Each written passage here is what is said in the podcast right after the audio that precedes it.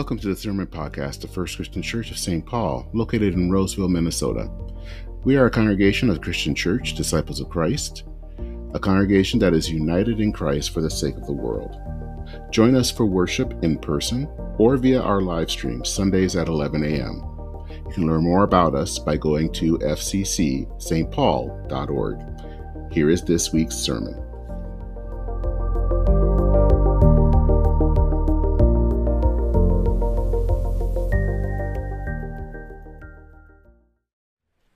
Reading from the book of Exodus, chapter 24, verses 12 through 18. The Lord said to Moses, Come up to me on the mountain and wait there. I will give you the tablets of stone with the law and the commandment, which I have written for their instruction. So Moses set out with his assistant Joshua, and Moses went up onto the mountain of God. To the elders he had said, Wait here for us until we come back to you. Look, Aaron and Hur are with you. Whoever has a dispute may go to them. Then Moses went up on the mountain, and the cloud covered the mountain. The glory of the Lord settled on Mount Sinai, and the cloud covered it for six days. On the seventh day, he called to Moses out of the cloud. Now the appearance of the glory of the Lord was like a devouring fire on the top of the mountain in the sight of the Israelites. Moses entered the cloud and went up on the mountain. Moses was on the mountain for 40 days and 40 nights. The word of the Lord. Thanks be to God. A reading from the book of Matthew, chapter 17, verses 1 through 9. Six days later, Jesus took with him Peter and James and his brother John and led them up a high mountain by themselves. And he was transfigured before them, and his face shone like the sun, and his clothes became bright as light. Suddenly there appeared to them Moses and Elijah, talking with him. Then Peter said to Jesus, Lord, it is good for us to be here if you wish. I will set up three tents here one for you, one for Moses, and one for Elijah. While he was still speaking, suddenly a bright cloud overshadowed them, and a voice from the cloud said, This is my Son, the Beloved. With him I am well pleased. Listen to him. When the disciples heard this, they fell to the ground, and they were overcome by fear. But Jesus came and touched them, saying, Get up and do not be afraid. And when they raised their eyes, they saw no one except Jesus himself alone. And they were coming down the mountain. As they were coming down the mountain, Jesus ordered them, Tell no one about the vision until after the Son of Man has been raised from the dead. The word of God for the people of God.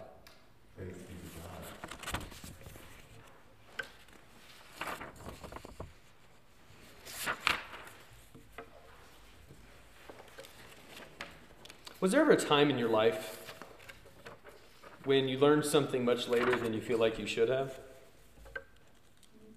For instance, I learned the word imbecile before I learned that the lyrics to Silent Night say holy infant so, tender and mild, and not holy imbecile, tender and mild. For years as a child, I simply would not sing that line I thought to myself, y'all can call Jesus names if you want to. I'm going to play it safe. I remember sitting in a tavern with my friend Ryan about 10 years ago, maybe 11 years ago. And I was in the military at the time, and Ryan and I are childhood friends. And every time my job brought me to Chicago, I made a point to see him. And this particular visit was filled with laughter and stories and joy while we sat there with a few of our friends. And I was looking around at the place and the decor, and I realized I had a question I'd been sitting with for years, and I decided to ask my friends. So I said, Are jackalopes the only desert animals with antlers? And my buddies looked at me, expecting me to go on, so I continued. I said, I guess I always thought antlers for, were for forest animals, But jackalopes can't be forest animals. At least I've never seen one, and I've spent tons of time in the woods. So are jackalopes desert animals? And if so, are they the only ones with antlers? Motionless, mouths agape. My friends just stared at me. Ryan was the first to catch on, as is usual. He's the first to put things together. He said, Michael, there is so much to correct in everything you just said that we may not be able to correct it all. So I'll just skip to the most important part. Jackalopes do not exist. Not in the desert, not in the forest. They are not real. It felt like someone threw a wrench in my gears. I've seen jackalopes, not alive, but I've seen so many of them on the walls of diners and taverns and pubs all throughout the Midwest. I pointed to a jackalope on the wall and I said, Then what do you call that? Compassionately, Ryan replied, That is a stuffed rabbit with antlers glued onto it, Michael. And I said, that, then that, then that means, he said, it means that jackalopes are not real. After a heated debate between a very obstinate Michael and a loving but immovable group of friends, we finally turn to the settler of all debates, the great arbiter that is Google.com. And I'll save you some time. Jackalopes are not real. Um, I am still grieving that fact. I spent 29 glorious years in a world filled with jackalopes before Ryan and company brought that world to an abrupt and tragic end. New information can be apocalyptic.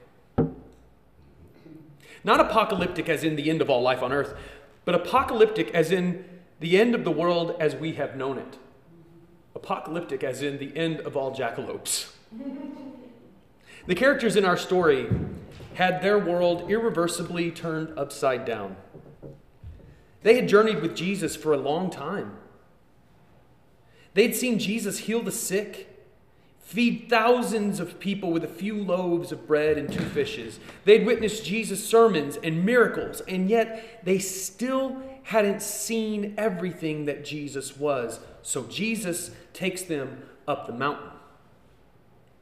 To the original audience of Matthew, this fact would have been very significant. To ascend the mountain would have signified for them that someone was about to receive divine knowledge. The knowledge that would come from ascending the mountain would not simply be an aha moment. This was a much bigger deal, even bigger than learning the jackalopes are tragically only the product of taxonomists' imaginations. We're talking about Ten Commandments kind of knowledge.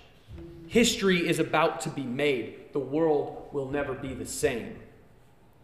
And when they reach the summit, that place where culturally divine knowledge is to be imparted, they see Jesus as they've never seen him before. He is transfigured into pure light, standing between two pillars of the Jewish people, Elijah and Moses, atop a mountain. The world they knew had ended. The time they had spent thinking of Jesus as a man, even as an extraordinary man, was over. Jesus was now something more for them. Peter is recorded as having a response that has been ridiculed for two centuries. Poor Peter. He wanted to house this theophany. I'll build you a tent Moses and Elijah can stay too. But he was interrupted. God spoke, an even greater arbiter than Google. This is my son, the beloved. With him I am well pleased. Listen to him. Then, after having their world ended and rebuilt in front of them, after seeing their friend and rabbi transfigured before their eyes in the company of Moses and Elijah, after hearing the voice of God declaring Jesus to be God's Son and beloved, after being changed by seeing Jesus changed, they descended the mountain. Jesus never entertained Peter's suggestion. Jesus never considered staying on the mountaintop of revelation. Jesus was always going to return to his people. How different the city must have looked to them after such an experience. How trite their former concerns must have seemed. I wonder, I wonder what values of theirs shifted. Which of their held beliefs were emboldened and which were jettisoned after seeing this? When I was in divinity school, I was working as a street chaplain for an organization called Open Table Nashville. They provide direct support, presence, and care to people experiencing homelessness in Nashville. Nashville is quickly becoming a major destination for predatory companies and wealthy people who care only for their profits. Affordable housing is being torn down to make room for million dollar condos that are only occupied six months out of the year while more and more people find themselves destitute, hungry, and exposed to the elements while they have to live on the streets.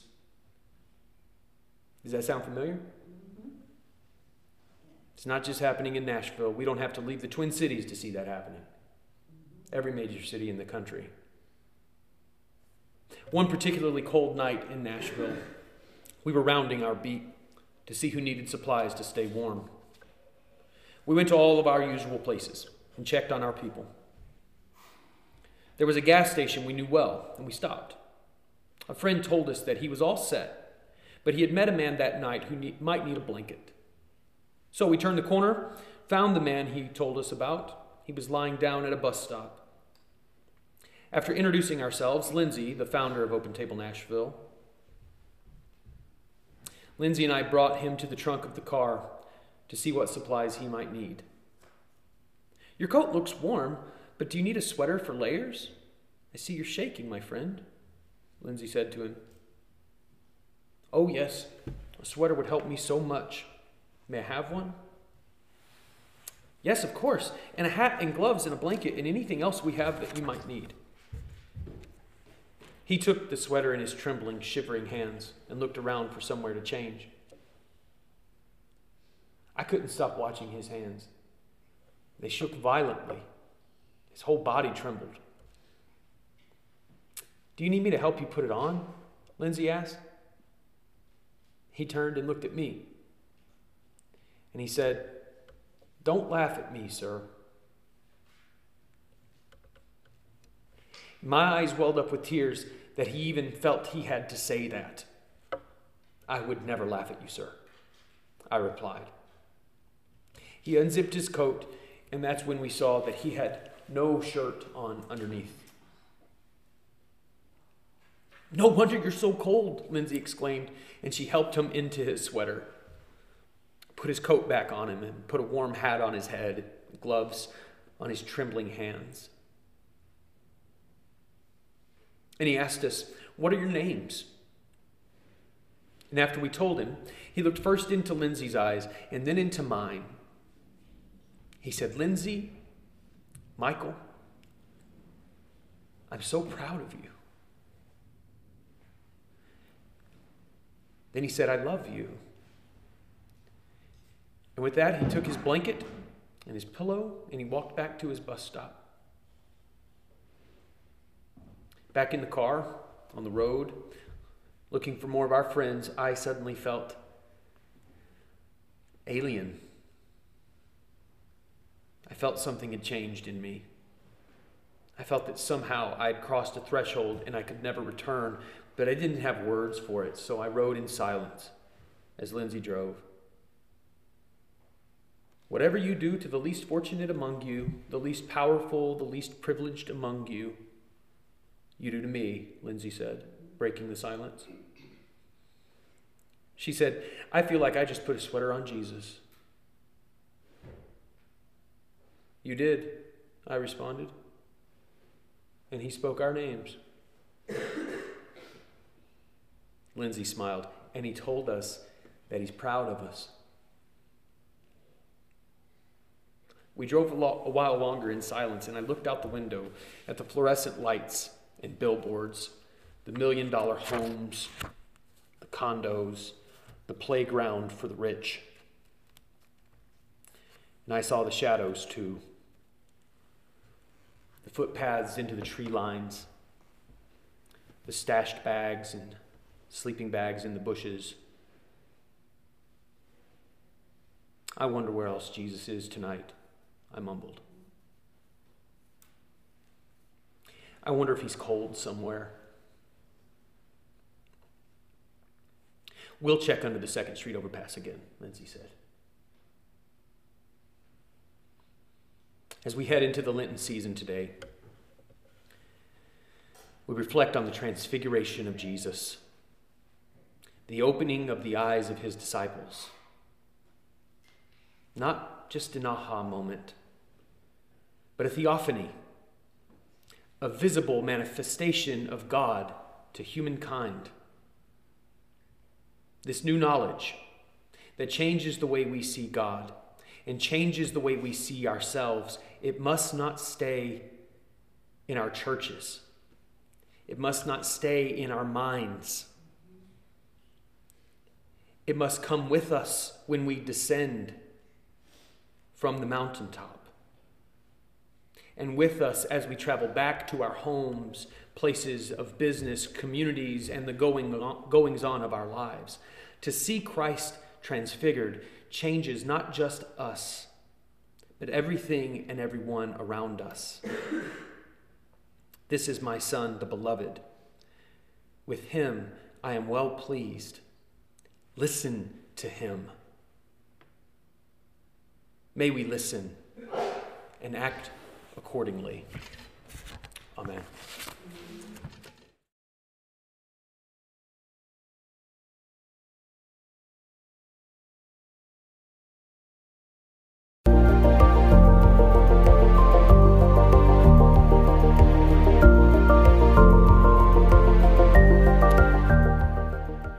We hope this week's sermon was nourishment for your soul. If you would like to listen to past sermons, watch past worship services, leave a prayer request, or get directions to our worship location, please visit our website at fccstpaul.org. May God be with you on your daily journey.